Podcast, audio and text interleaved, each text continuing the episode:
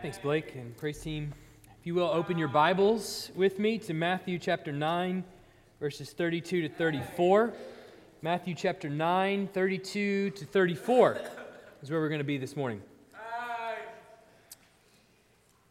The, uh, the concept of value is a difficult thing to wrap your mind around. I was thinking about this the other day as I was trying to explain what something is worth to my children for we take it for granted that we understand what something is worth by a dollar sign on the front of it or, or whatever but it's sometimes it's difficult to explain because there is what the product is worth which is its value but then there's what the product is worth to you which is a personal kind of value.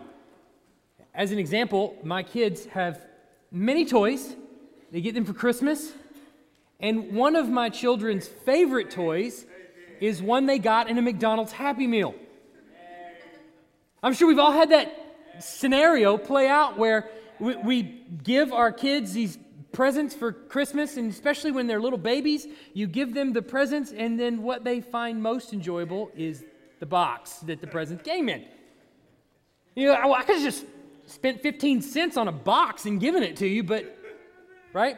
So there's the value of an item or a product or whatever it is, and then there's the personal value. My car, outside in the parking lot, if you put $900 worth of gold in the back of it, it'd be worth about $1,000. All right? But to me, it's really valuable because if something were to happen to it, then I would have to make a car payment. I would have to find a way to replace it. See, it doesn't have a car payment on it. It's beat up and it doesn't look very good, but it's it's okay because it's mine and it's paid for and it's A to B. That's exactly what I need. So there is a personal value to that car that's much greater than the value of the car itself. You see, our whole lives revolve around value. Every decision we make is a decision of value. We may give up a day to watch the Masters and spend it with our wife. That may be a choice that we make because what we're communicating is that our wife is more valuable than the masters. Now, I just inadvertently threw any guy under the bus that told his wife to take a hike yesterday because I'm watching the Masters. I'm sorry, I didn't mean to do that, but you're probably not here. It's okay. Um, but we, get, we might give up sleep to talk with a friend if they're going through a moment of crisis because you know we feel like that friend in their our relationship with them is more valuable than the sleep. And anytime a question of value what something is worth arises the question of personal value is implicit. And they're not always the same. But the question of personal value is implicit. A spouse we know is valuable because proverbs 18:22 says he who finds a wife finds a good thing. That it's not good for man to be alone. We see that in Genesis. So we know that having a wife is a good thing, but how much time you spend with them, how much con- conversation happens between you and your wife tells you what you how you actually personally value your spouse. This morning we close out this miracle section that we've been going through in Matthew chapter 8 and 9. And the implicit question of personal value is going to come to the surface for us. So join with me as we read Matthew 9 32 to 34. As they were going away, behold, a demon oppressed man who was mute was brought to him. And when the demon had been cast out, the mute man spoke, and the crowds marveled, saying, Never was anything like this seen in Israel. But the Pharisees said, He casts out demons by the prince of demons. In our text this morning, we come to the final miracle in a set of nine miracles, in just a run through of nine miracles that Matthew has given to us in chapters 8 and 9. And so, for those of you that may be new to our congregation, or for those that haven't been keeping up, or maybe weren't here for the last few weeks, I'm going to just remind you of what Matthew has demonstrated to us, or what he's shown to us over the last four weeks, or a few weeks. In chapters 8 and 9, Matthew presents nine miracles, but he does so in sets of three trilogies, if you will. So we see, you can actually look back in your Bible there in chapter 8, 1 to 17. You see three consecutive miracles that he gives to us there. You probably see those by the headings in your Bible. And then you'll see in verse 18 of chapter 8, we get a break.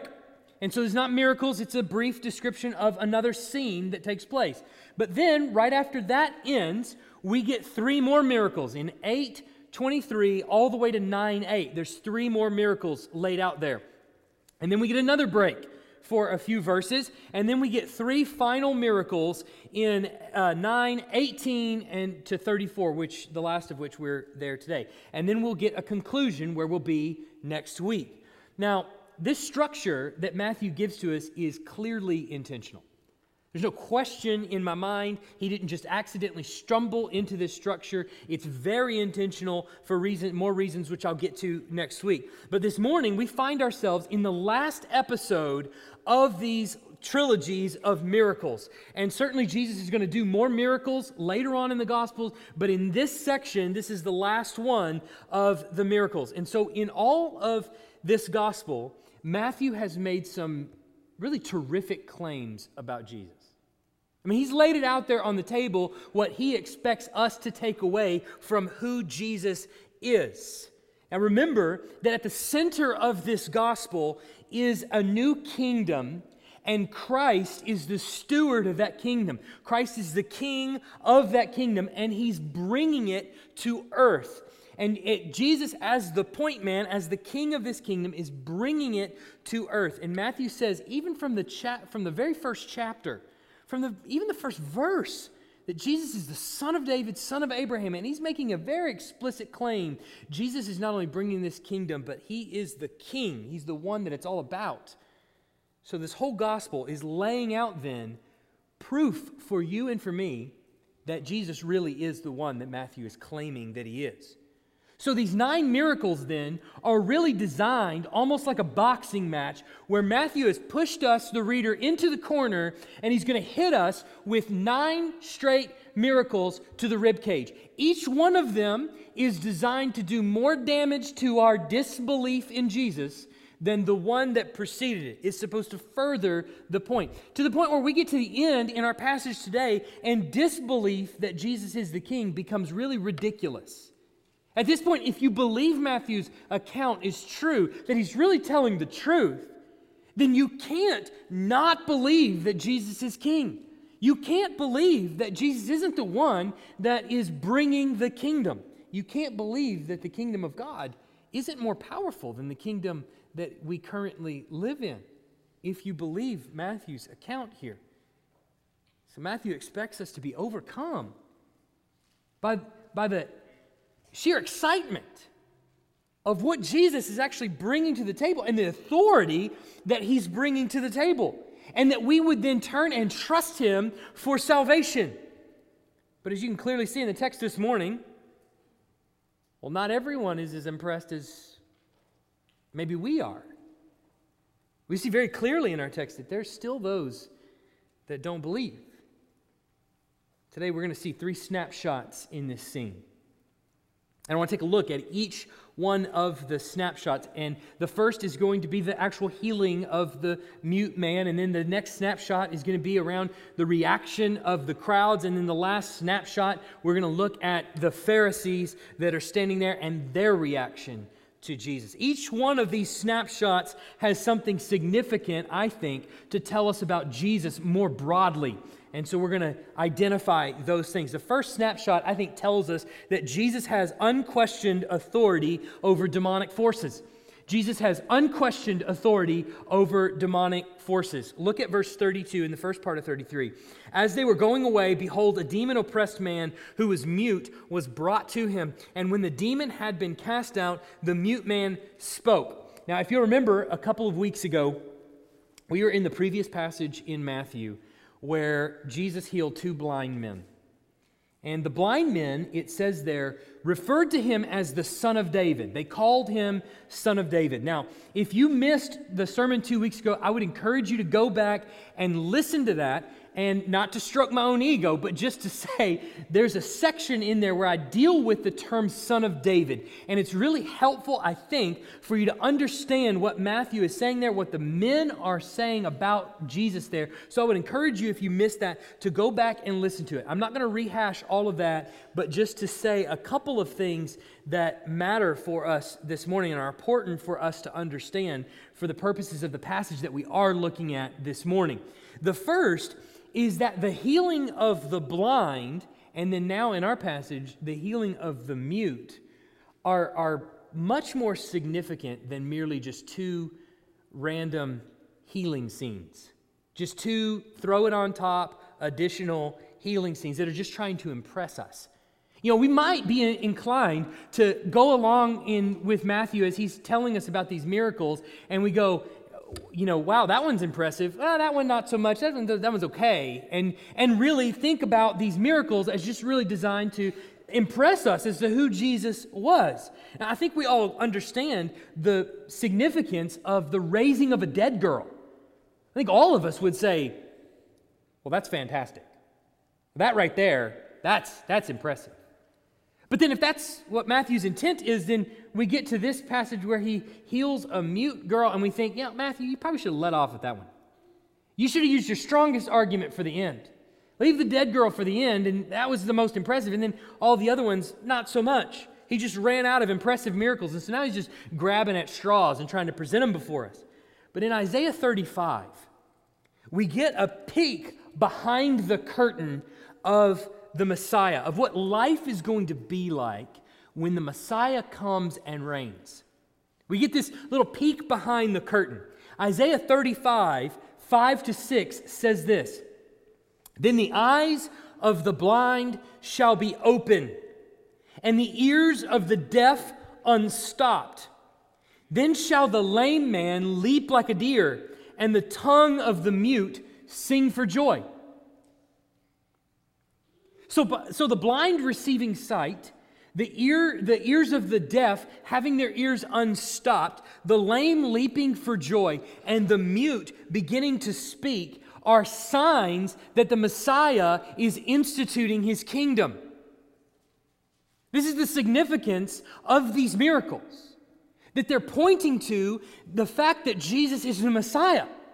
They're furthering Matthew's argument.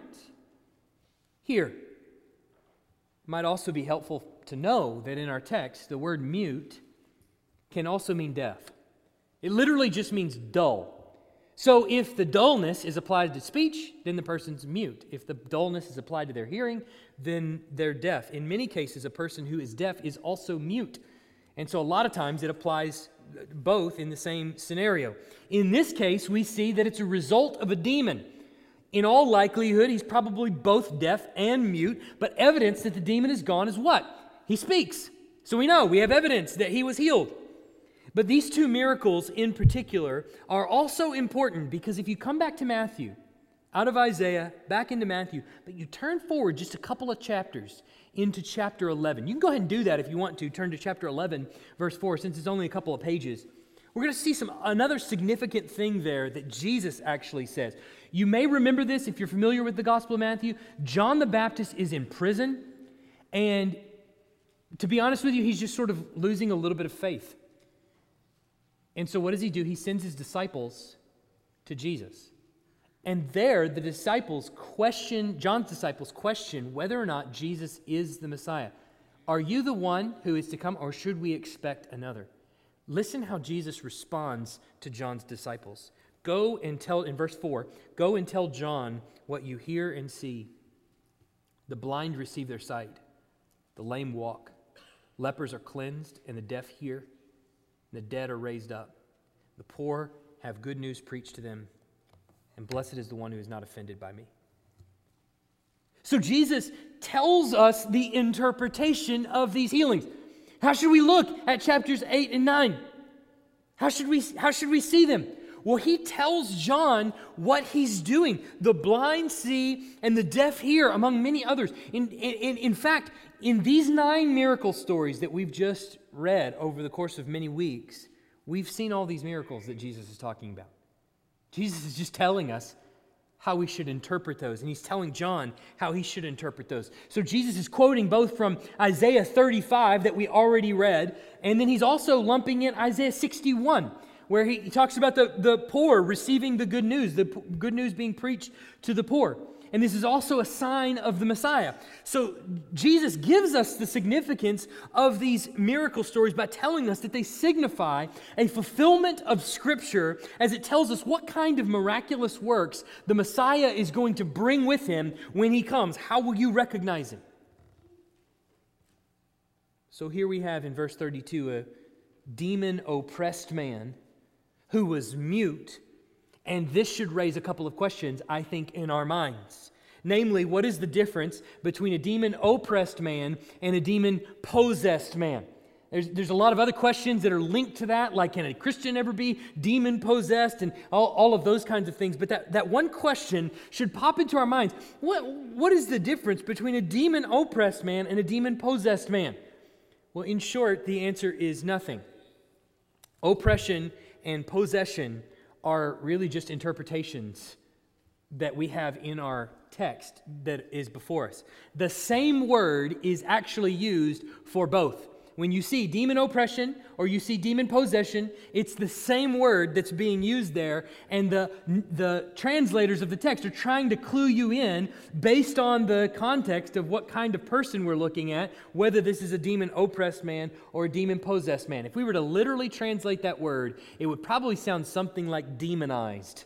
This person was just demonized. But now you get the kind of demonized where they're chained to a, uh, or they're breaking handcuffs and they're living in cemeteries and they're killing people as they walk by versus a guy who has, is deaf and mute. And so there's interpretive choices that are made there oppression versus possession. But it's really the same word. And sometimes you may even have in your text demoniac, which is basically just a way of getting around that way of saying it. So the other common thing that a skeptic will bring to the table, and you probably have heard this, is well, the Bible describes this man as mute because he's, and, and he says that he's demon possessed or demon oppressed.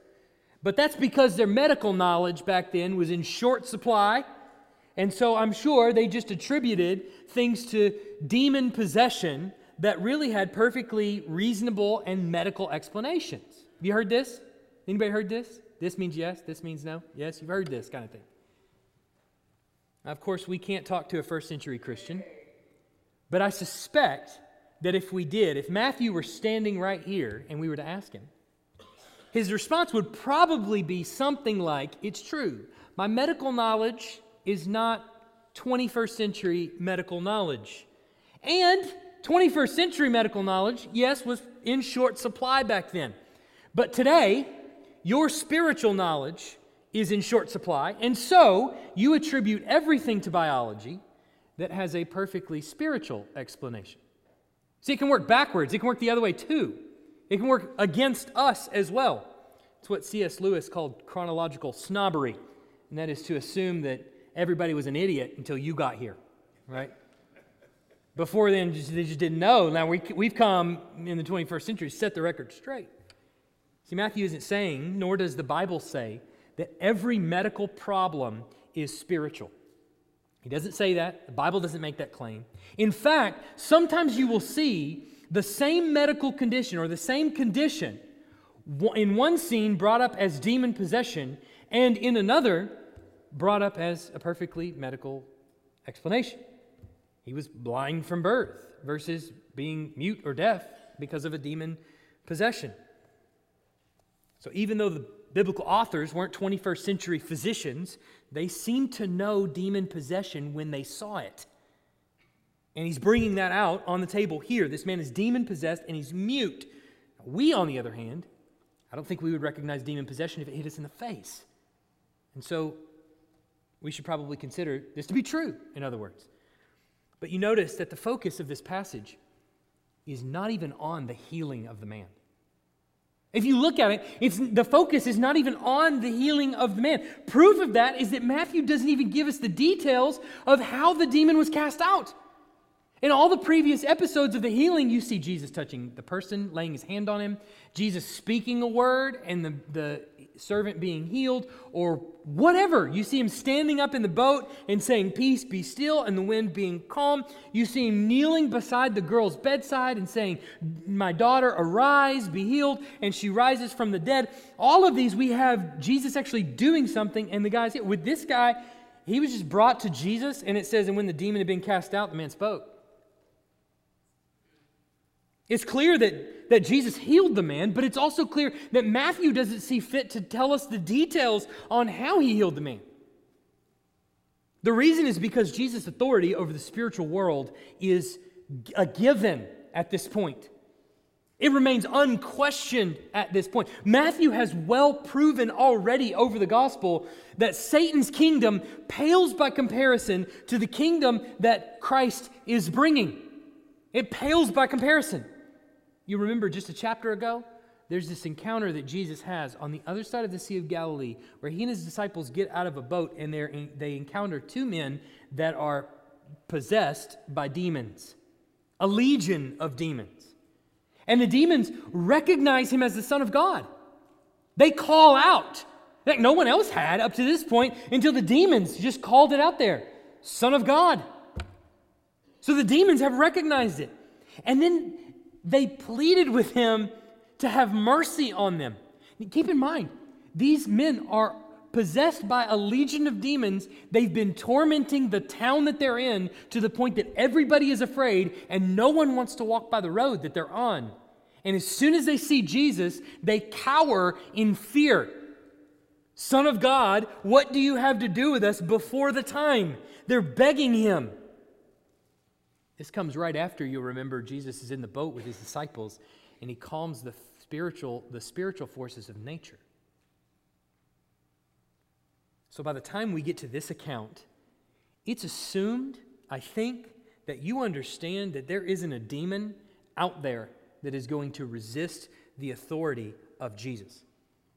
And so after showing us, showing us that, he, that Jesus has authority, Jesus is now going through making short work of all the enemies that would oppose his kingdom. So Jesus' authority by this point remains unquestioned. His claim to the throne of the kingdom of God is unchallenged. But then the camera shifts to the crowd. And we get our second snapshot, and there we see that Jesus' value is understood by those that follow him. Jesus' value is understood by those that follow him. Look at the last part of verse 33. And the crowds marveled, saying, Never was anything like this seen in Israel.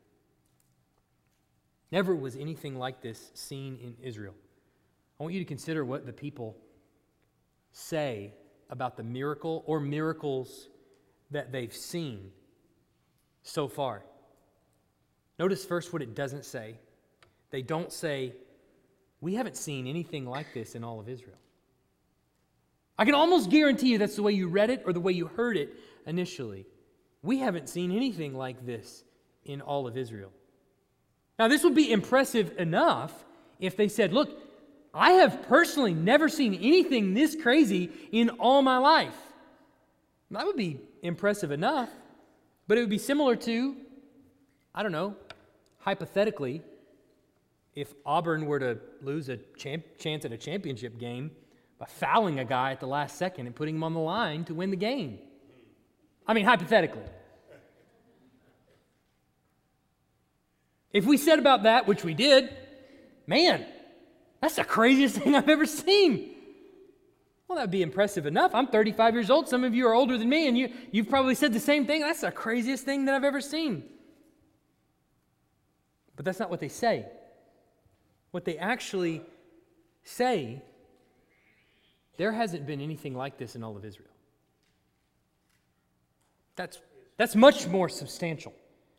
First, you remember what they're talking about when they're talking about the nation of Israel as both the people of Israel and the land that God had promised to them? Second, remember that the nation of Israel, both the people and the land, hold a place over the rest of the world that's much more significant than any other land out there. You'll remember that this is the land that God promised to give to the nation, that He Himself gave to them, that He brought them into. So the statement that's being made by the crowd is basically the world has never seen anything like this, ever in its history. But now I want you to consider the magnitude of the comparison that they're making here, that the crowds are making about Jesus and what they're seeing. Think about all the people that have come before Jesus. Think about all the things that the nation of Israel has seen as a people. What about Abraham? Well, he was significant, wasn't he? Remember Abraham? He was the father of the faith. Abraham had the land promised him, Abraham had the people promised to him. It's by Abraham's faith in coming out of the land that he was in and going, going to the land that God had promised him based on God's call that we even have the nation of Israel today. It's by Abraham's obedience to that. Consider also that at the time that God had called him, Abraham didn't know who Yahweh was. Imagine that faith. But what about Moses? Now, Moses didn't enter the land per se. But think of the amazing works that he did in front of the nation of Israel, on display for the nation of Israel to see. Parting of the Red Sea? Well, that's impressive. Meeting with God face to face?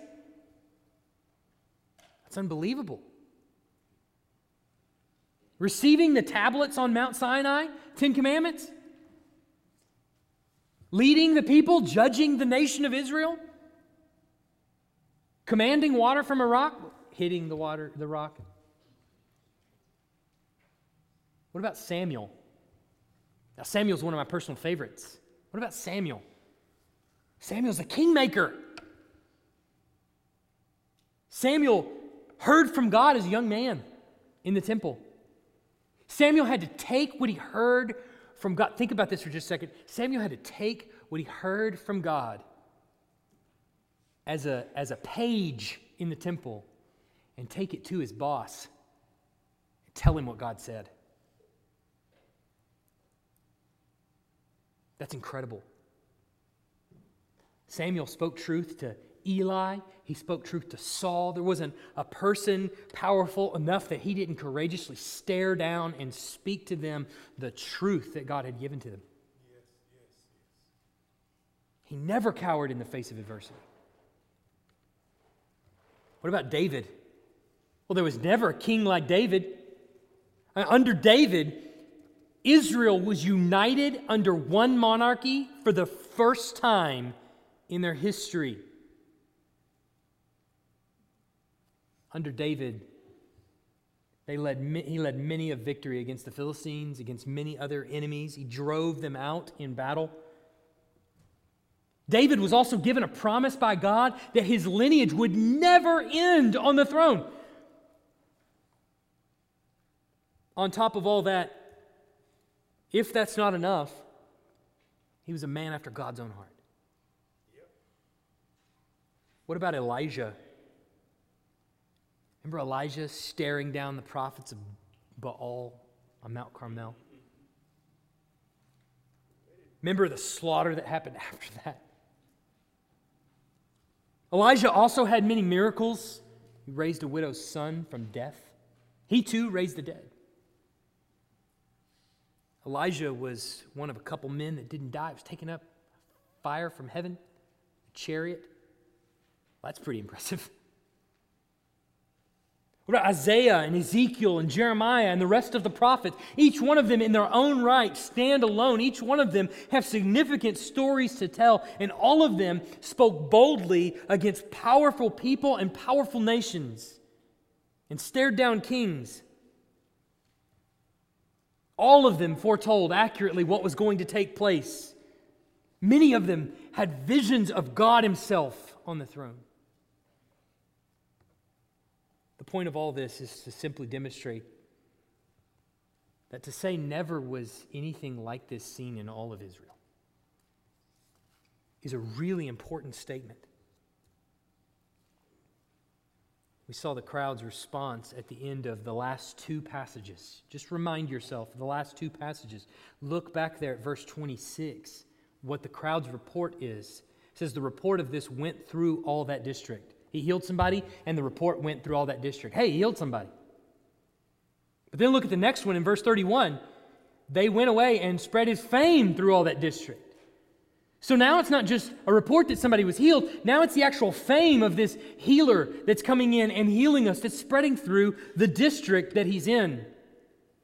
Now, of course, the crowds have, are beginning to grasp the magnitude of this man, Jesus, and what they're seeing. in the legend of Jesus is growing until there's no greater thing that has ever been seen in all of Israel. Forget the district. All of Israel has never seen anything like this. They're, of course, not merely talking, I don't think, about just the mute man that's been healed. But the Jesus fame is growing at this point. So, this miracle that we're seeing at the end, it seems to be the proverbial straw that broke the camel's back, but in a good way. They're, they're seeing the magnitude of what Jesus is doing. And what are they doing? They're making a value assessment about him. They're rightly assessing the value of Christ. What we're seeing before us is of more value than Israel has ever seen as a nation. Crowds are declaring the reason that they're following after Jesus, and it's precisely because of his rarity. Nothing in Israel has ever been like him. Now hold that thought in your mind for just a second as we look at our final snapshot, which is connected to this one. There we see that Jesus' nature is questioned by everyone else. Jesus' nature is questioned by everyone else. Here, everyone else is represented by the Pharisees. He says this in verse 34 But the Pharisees said, He casts out demons by the prince of demons. I want you to consider for just a moment the timing of these two statements where they occur in all of the book of Matthew. They, these two statements, one by the crowds and one by the Pharisees, both come at the end of nine straight miracles. Now, we know that Matthew doesn't care much for chronology. That's not the most important thing that he's trying to tell you is the chronology of when things happen. As an example, we see Matthew's calling there in chapter 9, but it seems as though that actually happened much earlier than this, but it functions purposefully in the story that Matthew's telling. And so he puts it right there. Chronology doesn't seem to be his most important uh, uh, criteria as he's retelling this story. So we know that this happened as they were going away. That's what the the passage leads off with as they were going away. But we're unsure of the precise order of the miracles. When did this happen in relation to the other ones? The point is, imagine if you're reading through chapters 8 and 9, just straight through. And we took a, a, Sunday on each miracle, but imagine if you were just reading straight through chapter 8 and 9. These two statements by the crowds and by the Pharisees would come across to you as they, I think, were intended in this story, as summary statements of the miracles that we've seen so far. This is Matthew's point, is it not? Is to prove to you and to me that Jesus has the authority over God's kingdom. So by the end of nine miracles, we're left saying, either never has anything been like this in all of Israel, or he casts out demons by the prince of demons. The prince of demons, of course, being Satan, their assessment is that Jesus, Jesus is power comes from satanic authority. You notice that the Pharisees have to respond in some way. It's clear what they've seen. But they have to discredit its source. But see, their assessment of Jesus' nature is laughable at this point. It's laughable. It doesn't stand up to the evidence. The Pharisees haven't seen everything that Jesus has done in chapters 8 and 9. Ha- they haven't. They haven't been there for everything that Jesus has done. Remember when Jesus got out of the boat with his disciples? We see those those, or he's in the boat with the disciples, and the, the sea is crazy and the wind is going around. They're, they're in a panic and they're saying, Jesus, we're going to die. What are you going to do? You need to save us.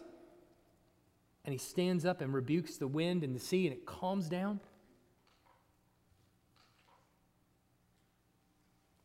You remember when Jesus speaks to the demons and they, they call him the Son of God and they flee? Is that what Satan does? Does he calm seas? Does he keep people from panicking? Does he cast demons out? Remember when he heals the leper, and restores the leper to the community in Israel so that he can worship again at the temple? Is that something that Satan does? Remember when he raised the dead girl to life? Is that what Satan does? He brings life. Remember when he healed the centurion's servant from a distance? Is that the ministry of Satan? Remember when the demons just beg him? Is that the ministry of Satan? Don't torture us before the time has come. See, the Pharisees weren't there for that. Some of the crowds weren't either. But you were. The reader was. See, Matthew's point is not to prove to the crowds that Jesus is the Messiah, that Jesus is king. It's not even to prove to the Pharisees Jesus' value and his worth. It's to prove it to you. You were there for all nine miracles. You tell me, is their assessment true? These two statements at the end of these nine miracles present to us our options for how we understand Jesus. Matthew is leaving it to the reader to decide. Which one do you think is more accurate? Both groups are giving their assessment of Jesus' personal value to them. Both groups are displaying their per- Jesus' personal value to them. See, both of them have to reckon with what they're seeing with their own eyes. The crowds believe that what they're seeing is, is of more value than anything that's ever been seen in Israel. And the Pharisees believe that what they're seeing is a product of a vicious enemy, the most vicious enemy the world has ever seen Satan himself. Two options at the end of these miracles he's either the best or he's the worst. What does that mean to us? When it comes to belief in Christ, it's more than mere mental assent, it's a value assessment. It's more than mere mental assent. It is a question of personal value. Your belief in Jesus Christ, in other words, is not simply agreeing with the crucifixion, the death, the resurrection, even the ascension. Your assessment, your belief in Christ is a question of personal value. How much is he worth to you? You see, never in the world have we seen such things as we've seen in Christ. What we believe to be true is that Christ lived a perfect life, that he was truly God, truly man, that instead of taking all the rewards that would have come with a perfect life, he saw sinful humanity that could never make its way back to God. And instead of taking those rewards for himself, he went to the cross, facing the wrath of God so that you could have his rewards by faith. He went into a grave, and three days later, he rose from the dead. That's what we believe happened. That's the gospel that we preach. But see, we treat the word belief in Scripture as if it was just mere acknowledgement of the transcendent value of Christ. I believe he rose from the dead. I believe those facts that you're telling me. Yeah, sure, I believe. I believe. But you see, Scripture paints belief and faith as not only what Jesus is worth, but what he is worth to you.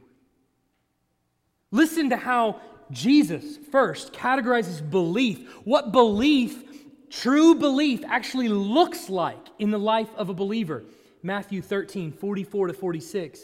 The kingdom of heaven is like treasure hidden in a field, which a man found and covered up. Then, in his joy, what does he do? He goes and sells all that he has and buys that field. Again, the kingdom of heaven is like a merchant in search for fine pearls, who, on finding one pearl of great value, went and sold all that he had and bought it.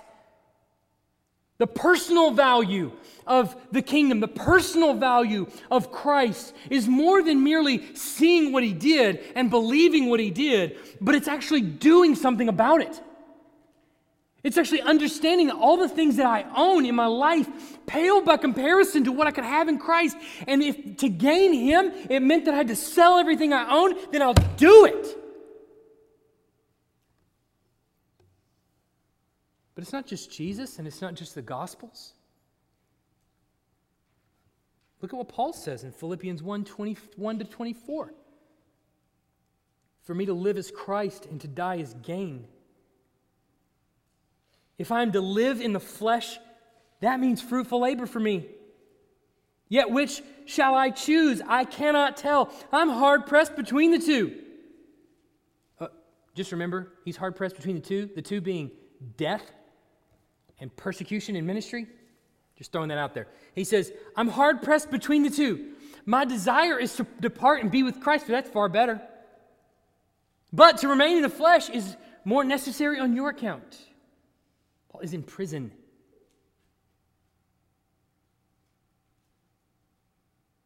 Which is better? To be put to death and to go be with Christ? Yeah, that's better.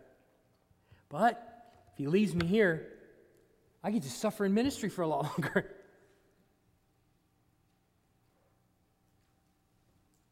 Does that sound like mere mental assent to you?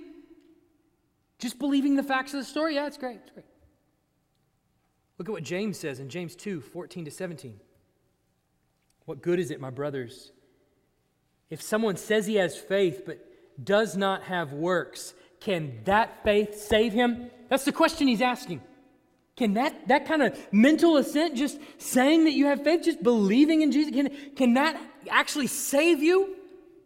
If a brother or sister is poorly clothed and lacking in daily food, and one of you says to them, Go in peace, be warm, and be filled without giving them the things needed for the body, what good is that? So, also, faith by itself, if it doesn't have works, is dead. James rules it out entirely. So the question is how much is Christ worth to you? When we ask that question, so often we say, you know, I just don't know. Everybody talks about getting a deeper relationship with Jesus. And I, I just really don't know how to do that. How do you grow in your relationship with Christ? And that's hogwash, you know it. How do you grow in your relationship with your spouse or with a friend? Guarantee you, it's always going to center around time spent in conversation, in hearing from them, in listening to them. Your relationship with them, especially with something like someone like a spouse, are going to occupy a lot of your thoughts. So then, when we come to the Christian life, you can tell a lot about the way someone values Christ by the time they spend in His Word, by the time they spend in prayer by the amount of their thoughts that He occupies in, as they go about their daily life, encountering people of all sorts. See, we pretend like there's 15 different ways to serve Christ. Well, you got your radicals over here. These are the people that sell everything they own and they go and serve on the mission field in Papua New Guinea and, and they're just, they're crazy sold out and they don't even have a TV and that's crazy. Right? That's, uh, that's beyond what, what I could imagine. But then there's the less so. There's like the guys who they're pretty crazy, you know, but they're not that crazy. They, you know, they have a TV and they have a Netflix account, but they, there's a lot of things that they've done without. There's different choices that they've made in life, and then it just kind of gets gets you know, all the way back to where you get, you know, kind of a lukewarm guy, just, just sort of shows up on Sunday, doesn't really give too much thought about it during the week, but that Sunday morning service for him is, you know, just kind of a, or her, is just sort of a, a battery charge. And I like to go there because it just makes my week better and it, it, it gives me kind of the, the nice, you know, kick in the pants that I need for Monday. Then you go back the other way, varying levels of lukewarmness, all the way down to ice cold. You got people, well, he doesn't really come to church that much, doesn't really read his Bible a whole lot at all. All the way down to person, people that are just pagans, never set foot inside a church, man. They're atheists and so we have these ranges of belief and categories that we give to people, or maybe even to ourselves. But it's, it's funny that the Bible just never paints those categories. Jesus tells us in Matthew 12 30, whoever is not with me is against me.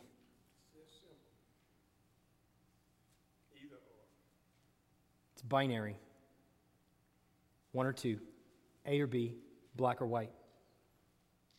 See, there is a dividing line between heaven and hell. And it comes down to one question How much is Jesus worth to you? Let's pray. Heavenly Father, as we consider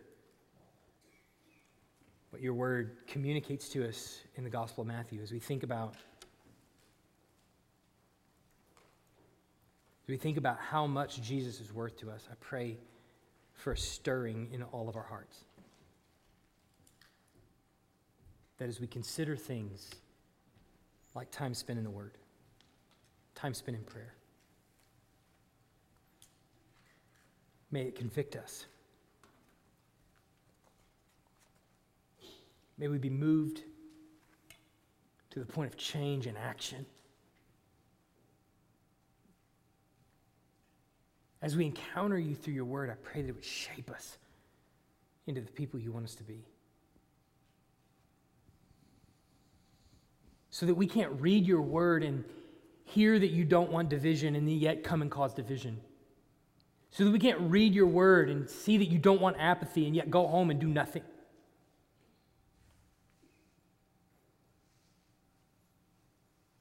Pray that would be anathema to us. That we would see what you say to us in, our, in your word, that would change our hearts for good, that would be toward the building up of one another, toward the salvation of people that are now lost. Pray that it would result in community around us growing and flourishing because we care. Pray all of these things in Jesus' name. Amen.